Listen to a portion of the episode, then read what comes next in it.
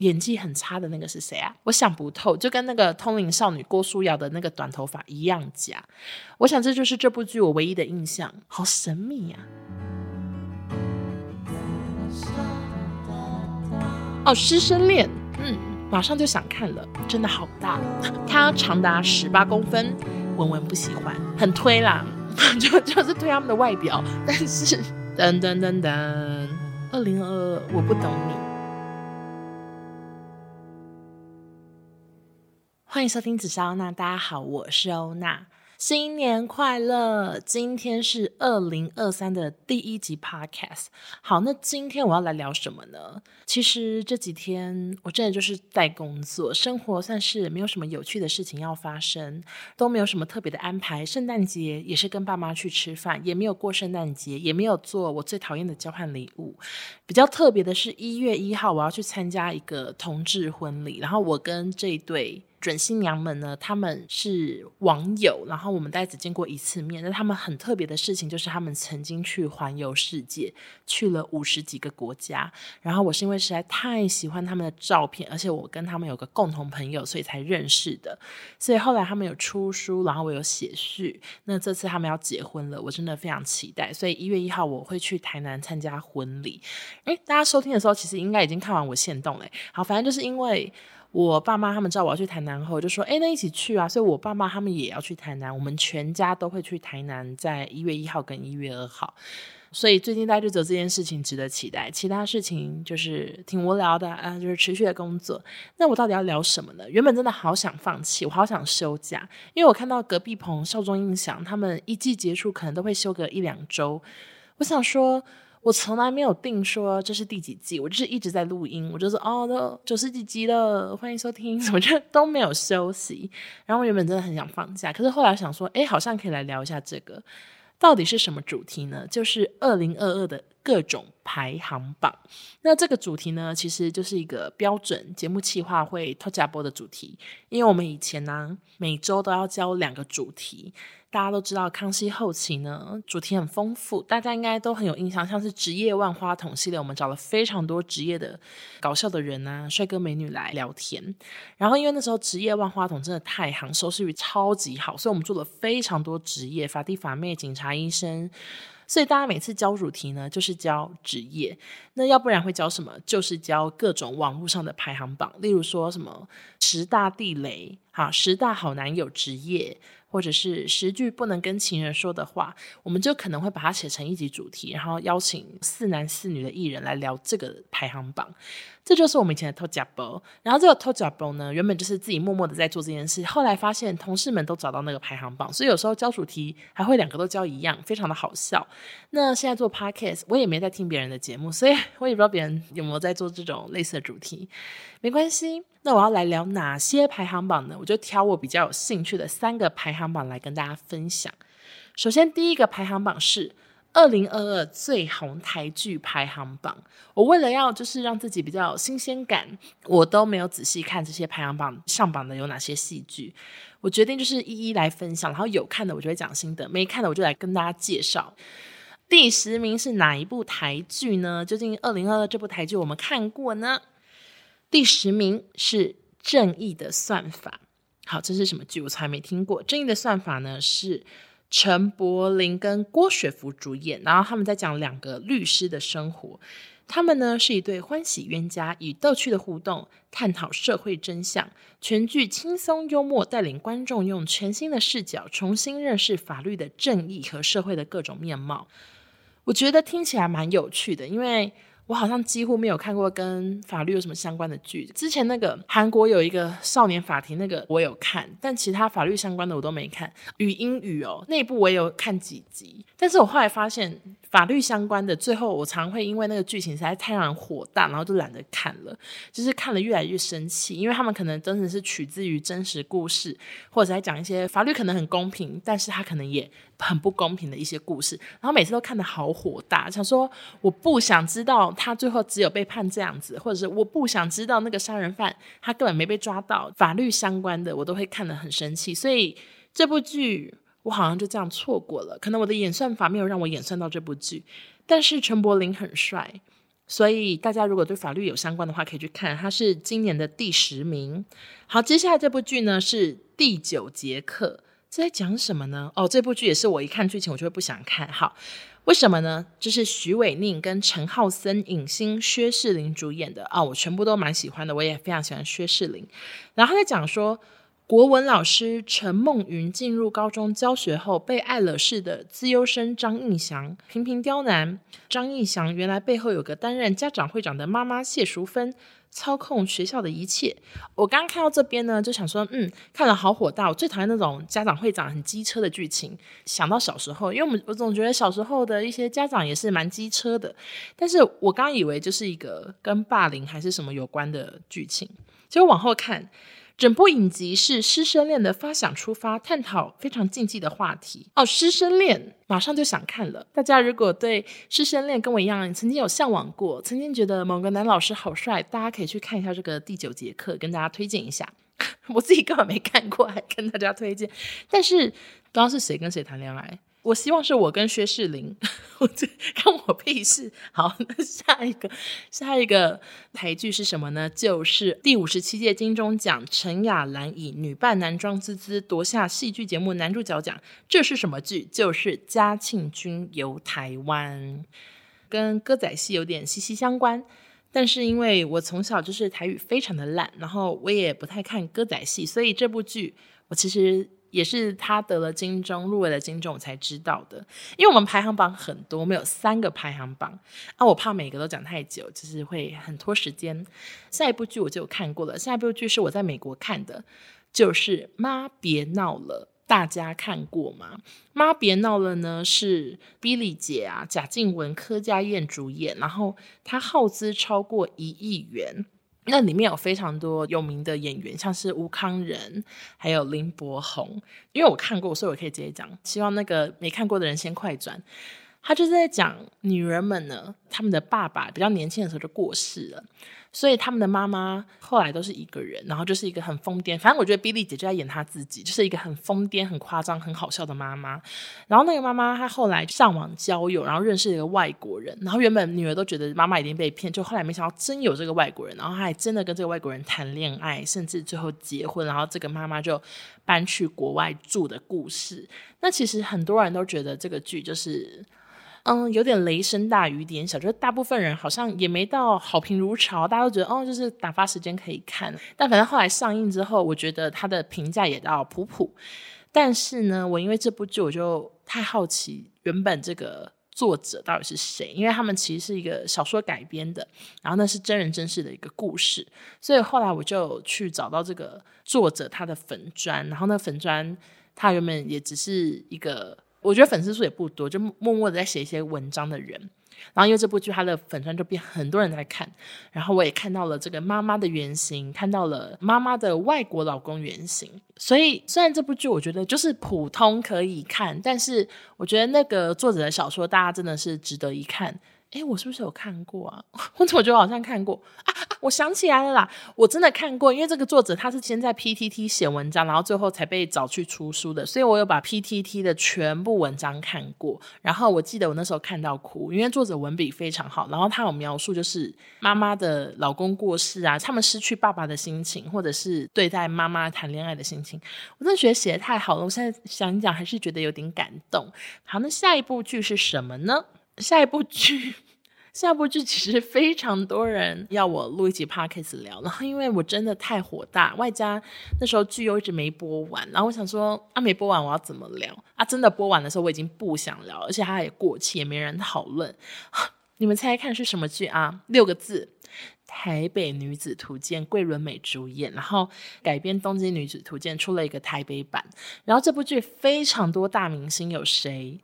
嗯、呃，张孝全也有林柏宏，然后还有王伯杰，还有石头、宋博伟，反正就是非常多非常多现在最红的男演员，大家齐聚一堂，全部都在演桂纶镁的男朋友。那剧情是什么呢？就是桂纶镁谈恋爱，桂纶镁分手，桂纶镁又谈恋爱。桂纶镁分手，桂纶镁又又谈恋爱，桂纶镁分手。这些男生呢，就是什么类型都有，不是超级有钱，就是超级帅。我真的想说，天底下哪有这么好的事？我那时候还发了线动问大家说，请问大家在台北女子图鉴这些住在台北的女孩们啊，你们可以告诉我，你们这几年来到底谈了多少恋爱呢？有人跟桂纶镁一样，就是没几个月就换一个嘛？然后大家都说到现在还单身，非常的夸张。原本是抱着着满满的期待，因为我想说太棒了，我真好喜欢看桂纶镁，她好漂亮，而且。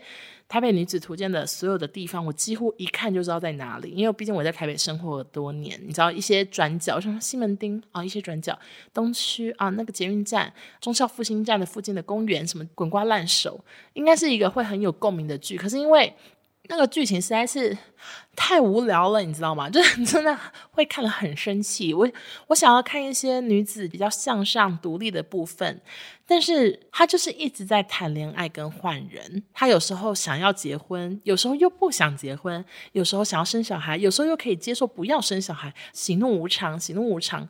因为就是这部剧实在太多吐槽的点，所以那时候网络上真的很多人在骂这部剧。但是我一边觉得。怎么那么搞笑？一边觉得哦，石头舌苔好多，什么垃圾，我看了好害怕，我内心五味杂陈。但是同时，我又在这部剧看到非常多我身边一些女生的影子。就是就算就算她一直被吐槽，但是我后来有时候仔细想想说，哎，其实台北还真的蛮多女生就是这个样子啊，一直想到好多人呢。就是所以我觉得这部剧它是有一些道理在的。我我讲了这么多，然后最后说，我觉得它其实是有道理在，就是它还是有一些。很多女生的想法吧，只是他们他们刚好住台北，就是还是能看到那部分。所以大家如果想过年打发时间，还是可以看一下。而且我觉得这部剧还蛮悲伤的，因为一开始真的是超多人在看，到后期有人知道结局在演什么吗？他后来好像是去新加坡，然后跟那个周华健的儿子周厚安吗谈恋爱之类的，跟一个外国混血儿。后来疑似是未婚生子，独自抚养小孩的故事。我甚至不确定那个小孩是谁的，因为到最后两集我真的看不下去。但前面八集或前面七集，我是很努力的从头看到尾。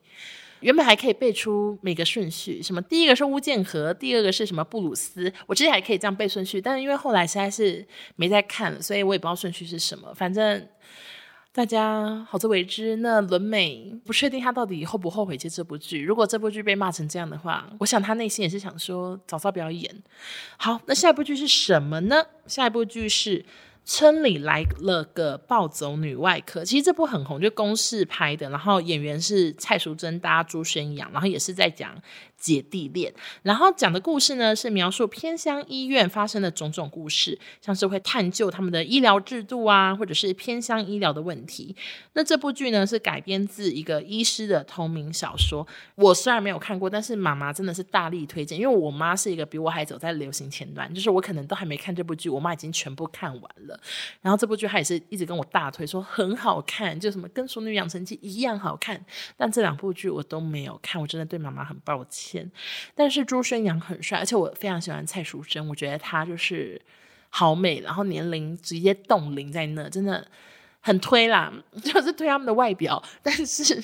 因为这部剧真的好评不断，然后也有入围金钟奖，所以大家也可以去看哦。那下一部剧是什么呢？下一部剧就是得超多金钟奖，最佳迷你剧集、最佳什么什么一堆一堆的《良辰吉时》。然后《良辰吉时》呢，它就是张艾嘉主演，我就看了两集。那为什么只看两集呢？我跟大家说啊，我真的看不懂。我觉得能看得懂的人。我只能跟你们比个赞，因为《良辰吉时》的复杂度，我我讲不下去。我真的想说，跨博，今天跨博，就是。有一篇上网爬文，然后 PTT 讨论文也很少。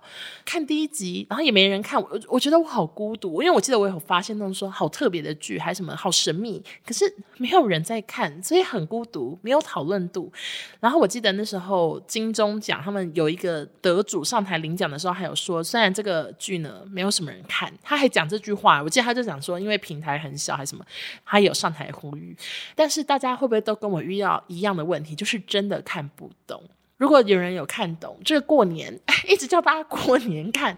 如果这个过年你没有看懂，拜托跟我讲好不好？告诉我到底在演什么？好神秘啊！里面的人好像不止演一个角色，好像有点时空错综复杂，但是又不是想见你那种，就是你看一看还是会看懂，错综复杂看不懂。介绍就到这边啊，得很多奖哦。好，下一部剧呢，我有看一集，然后这部剧也是最近挺夯的，就是《你的婚姻不是你的婚姻》，然后它是有一点微科幻的影集。其实我看的时候感觉呢，我觉得它有点想要做《黑镜》台湾版的感觉，然后是仅限于恋爱婚姻。就是《黑镜》呢，它就是一个我最爱最爱的美剧，然后以前是英剧啦，它真的非常的好看。所谓的黑镜是什么？黑镜就是在讲手机，手机呢，你如果锁定荧幕，然后按掉，是不是很像一个黑色的镜子？然后它就是以手机为延伸，就是各种很科技、很科幻相关的。我看了每一季都看了如数家珍，就非常喜欢。然后也是可以背出第一季第一集在演什么，第二季 第二集在演什么，非常的爱。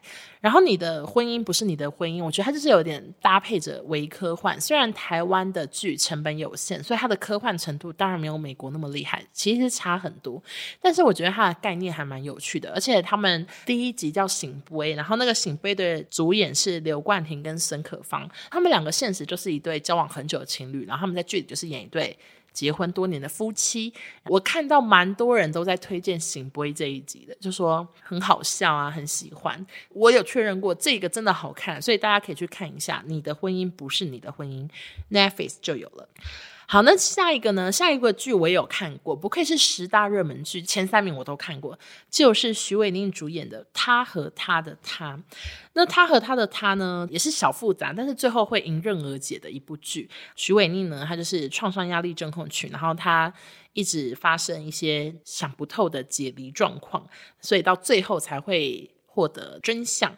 这个剧哈。真的是让人很印象深刻，尤其男主角他的演技非常的好，就是男主角一人分饰两角，然后那个两个角色的个性、讲话全部都差超多。就是男的以前真的一点都不红，他有演过《七月与安生》的男主角，但是《七月与安生》红的只有七月跟安生，所以没有人知道这个男生是谁。他是李成斌，然后他是台湾人，他演技之好啊，大家可以去看。然后这个剧情我觉得就是大概七点五分吧，不到十分，别到那种超级好看，但是。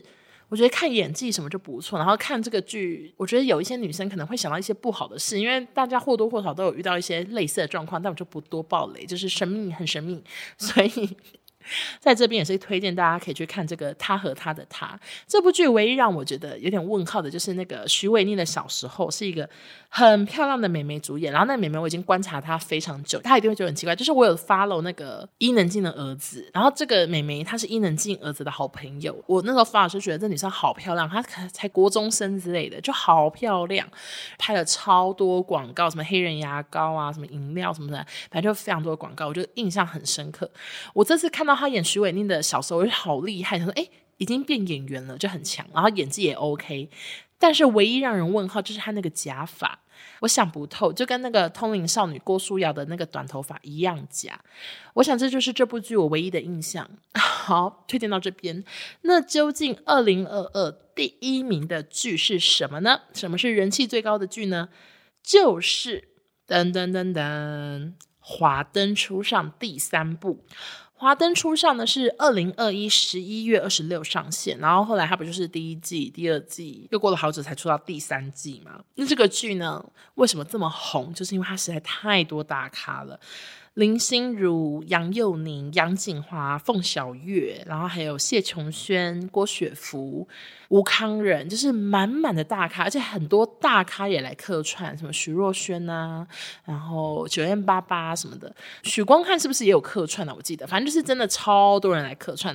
但是其实我一直觉得。华灯初上，它有点小托棚，因为其实第二季的最后呢，不就是有一个录音档吗？那个录音档其实一听就知道是谁在讲话，然后也大概知道凶手就是谁。但是因为那时候第一看很多人在讨论，大家都说不可能这么好猜，不可能凶手就是他跟他，不可能。所以很多人一度是猜到是林心如的儿子才是凶手，还把林心如的儿子讲的心机有多重，然后挤了他很多就是学校的画面，说他内心有鬼，他才是杀人凶手。他不过就是个国高中生的小孩，可是大家都说凶手就是他。然后我原本也是看得煞有其事，想说天哪，我不敢相信他们竟然写这么狠，小孩是凶手，杀好多人之类。我原本还这样想，说不可能吧？然后结果想太多，诶，大家真的想太多，就凶手就真的是第二季最后一集就是已经曝光了，就是他们两个。所以我也是觉得很好笑，算是白忙一场，白猜一场。然后这部剧很多人在讨论的还有郑元畅，因为郑元畅我们小时候都看过他演的剧，像是那个《蔷薇之恋》或者是《恶作剧之吻》。然后小时候我们都觉得他很帅，哎，也从来没有觉得演技不好。但是在《华灯初上》，不知道为什么郑元畅讲话真的好怪，就是怪到真的速度发现都说他以前真的长这样吗？他以前讲话真的是这样子吗？为什么我以前不觉得怪？你知道很多女生都都扪心自问啊，她想说为什么？为什么跟小时候不太一样？我想是我们小时候可能比较看不懂，因为他可能讲话一直都没变，或者是他以前那样讲话就很适合那个角色，但现在讲话配合那个角色，可能又觉得不太搭嘎。好了，反正《华灯初上》这么红，我想大家应该都看过，那我就不多赘述了。恭喜他成为二零二最行的剧。好的，那我下一个排行榜我也觉得很有兴趣，就是《天下杂志》整理的。最扛、最夯、最疗愈，二零二二年度十大热门商品，你有跟上吗？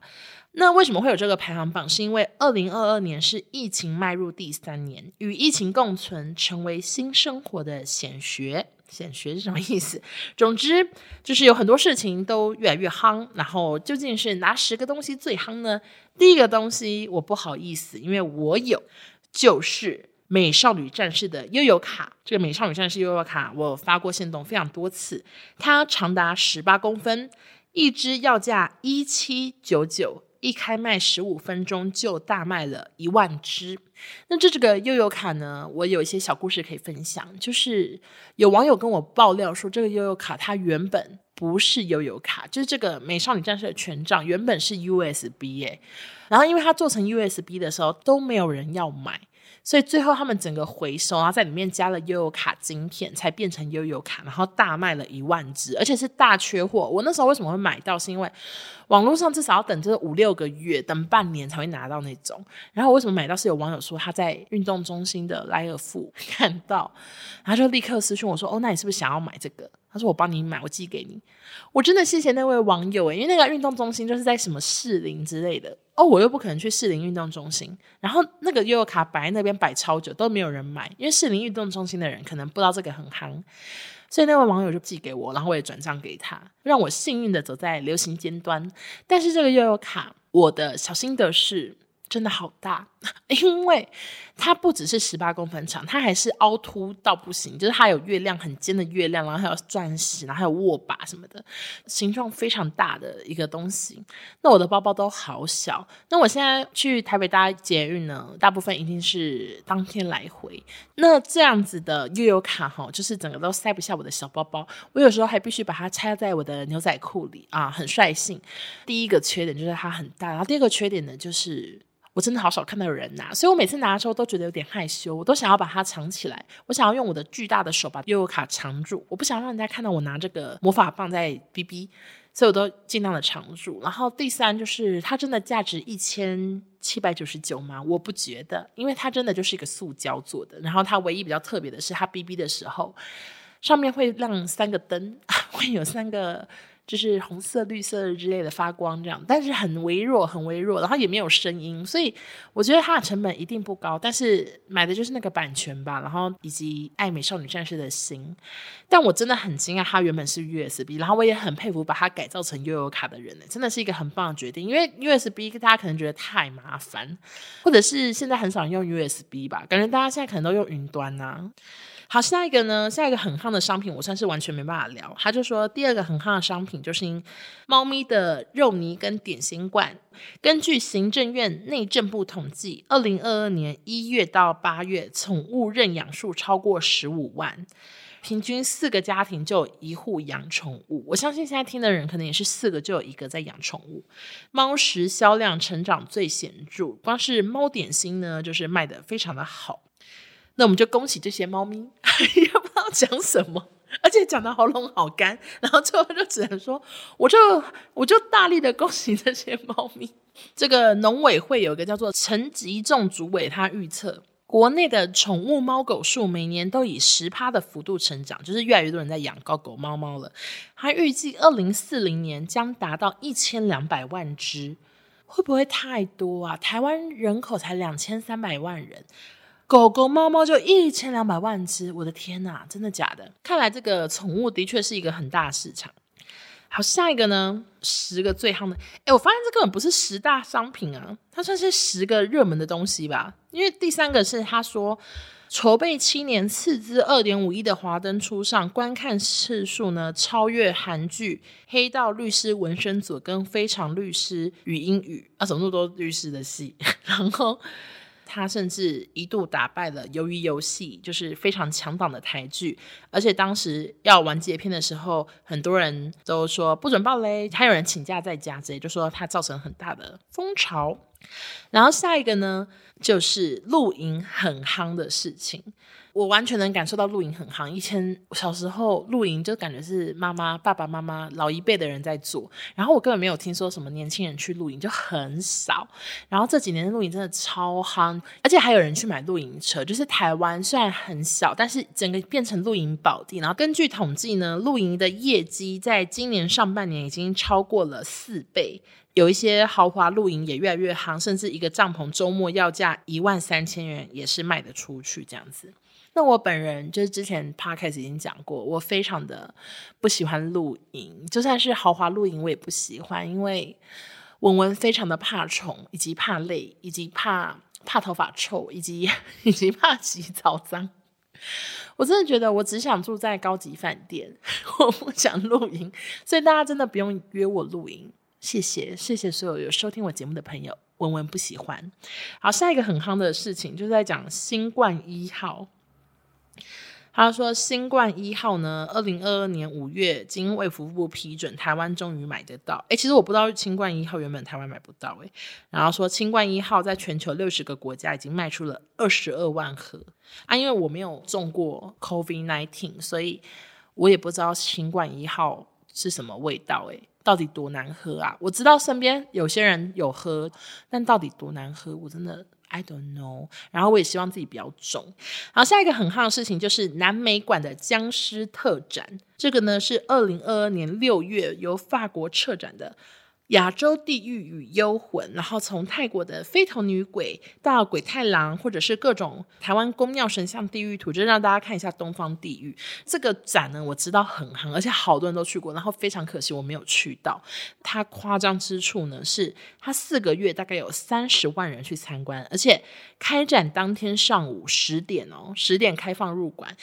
有人半夜四点就卡位了，然后后来多到就是中午就没再售票，非常的扯。因为我有去过那个台南美术馆，我每次去都觉得里面人好少，诶，大家顶多在外面拍美照，票不贵哦。可是真的，我每次去都觉得人好少，所以这个说凌晨四点就卡位，然后中午就没卖票，美术馆应该吓疯了吧？想说怎么这么行？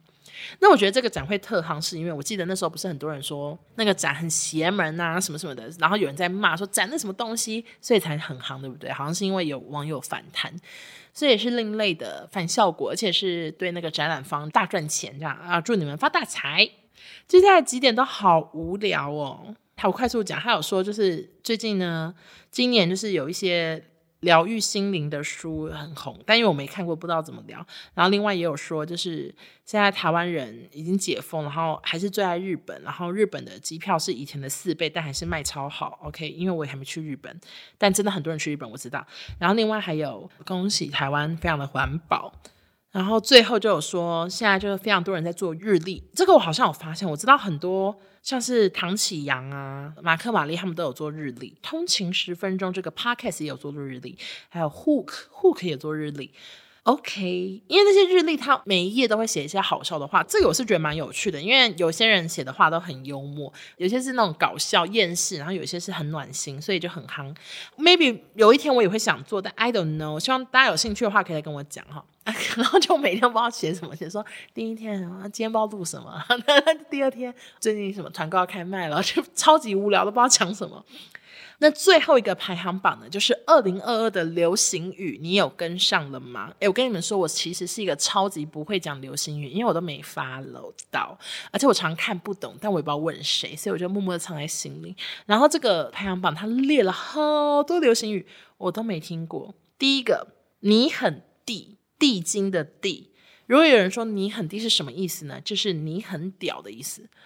我从来没有听过有人跟我说你很地，那我想请问一下大家，你们有听过你很地吗？我从来没听过哎，好神奇呀！这是什么流行语？好神秘，好不流行，还笑别人。然后下一个呢，流行语是新警察，就是如果你今天留言，然后是很菜鸟，搞不清楚状况，很不懂这个流行的话，他们就会说你，你新警察哦，哎，完全没听过，我还可以照样造句，可是我根本没听过，我还会照样造句，我好厉害哦。这是什么啊？没听过哎。下一个，下一个，这个真的好难啊。下一个是 X S N，是代表说想什么呢？就是例如说，你今天密一个男生，然后你跟他就是有点暧昧情愫，然后他一直没回你，你就可以密他说 X S N，为什么不回的意思这样子。好难用，而且我收到 XSN，我一定想说他到底要打什么，我 get 不到啊，就是没听过，可能要上网查。你们有人用过 XSN 吗？还是还是我现在听起来有点像个老太太？因为会不会大家每个人都说，哎哦，那我们每天都在用啊？可 我真的不知道怎么办，怎么办呢、啊？然后下一个呢，龟缸哎，这个我就听过了。龟缸诶，它是源自于一个抖音影片，然后就是在讲说，有些人就是整天没事做，只会胡搞瞎搞找麻烦，有完没完的感觉。是例如说，黑粉又留言了，龟缸诶，可不可以去过好自己人生？龟缸诶，哦，我觉得我蛮会造句的，应该是这种感觉吧。然后接下来呢，还有一个社畜，社畜哪是今年流行？这排行榜有问题。姨母笑。就是很常见，就是说韩国看到年轻男偶像的花痴笑，这个也不是今年流行的吧？然后还有一个是我站在云林，这是什么啊？我站在云林是什么？他写说，抖音爆红神曲《我站在云林》这首歌是一首越南歌曲，副歌歌词：我站在云林，打鱼头在晕，我拥有超能力，用冷水加饭菜，听起来很像中文，搭配双手上下摆动的魔性舞蹈，意外抖音爆红，成为今年的抖音神曲之一。完全看不懂，我站在云林。嗯，我的心得就是，我今年是觉得云林是个贵宝地，因为。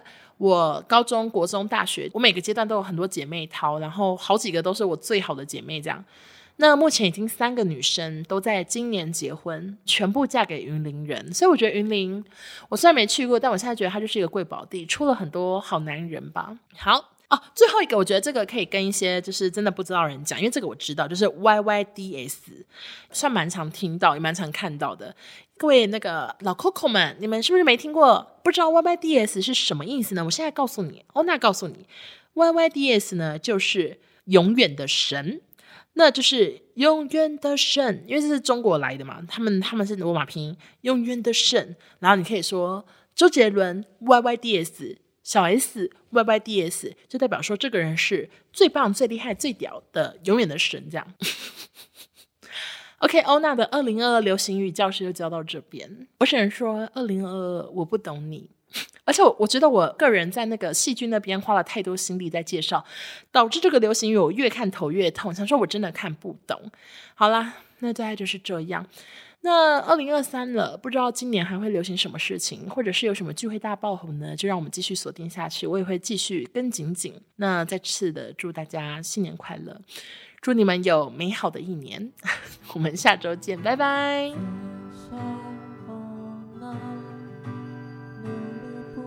演技很差的那个是谁啊？就讲了一个超没礼貌的话。演技很差的是谁？卷头发，以前是卷头发，小纵，小纵他叫什么名字啊？小纵，反正就是非常多非常多现在最红的男演员，大家齐聚一堂，全部都在演。郭雪芙的男朋友，然后这个故事呢，就是雪芙谈恋爱，不不是郭雪芙的男朋友，讲错了，讲贵了没？重来重来。